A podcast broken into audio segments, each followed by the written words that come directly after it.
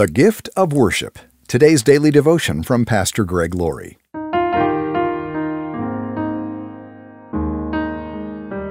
Our scripture reading today is from Matthew chapter 2 verse 9.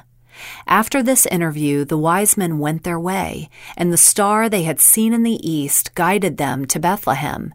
It went ahead of them and stopped over the place where the child was. As the years go by, it's interesting to see what Christmas gifts have fallen in and out of fashion. For instance, the hottest gift of 1975 was the Sony Betamax. It recorded television programs and came with a whopping price tag of $2,300. Another popular, less expensive gift from the same year was the Mood Ring. It changed colors according to whatever mood you were in, and believe it or not, it was one of the hottest gifts of that time.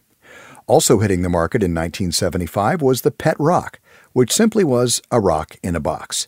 But it was one of the biggest gifts of the year, and 1.3 million of them were sold. For Christmas in 1983, people stood in line for hours for the Cabbage Patch Kids doll. They were almost impossible to get.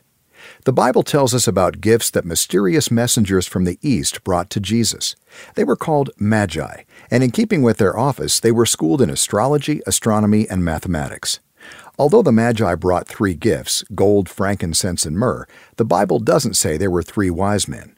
And calling them kings of the East isn't accurate either, as they were more like kingmakers, those who would influence the king. They made the journey from the east and arrived in Jerusalem. There they had an audience with King Herod, and they inquired about this king of the Jews. And then they made their way to Bethlehem, following the star and looking for a newborn king. They understood what their objective was they realized what was more important than anything else that it was a time for worship. And God invaded their world. There is only one God who is worthy of our worship, and that is the Lord Jesus Christ, whom we celebrate at Christmas.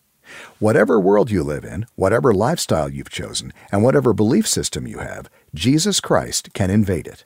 The Magi, or so called wise men, were into astrology.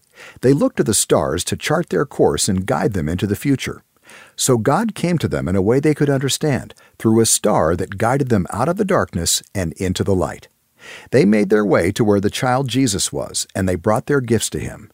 This serves as a reminder that wherever we are and whomever we know, no one is beyond the reach of God.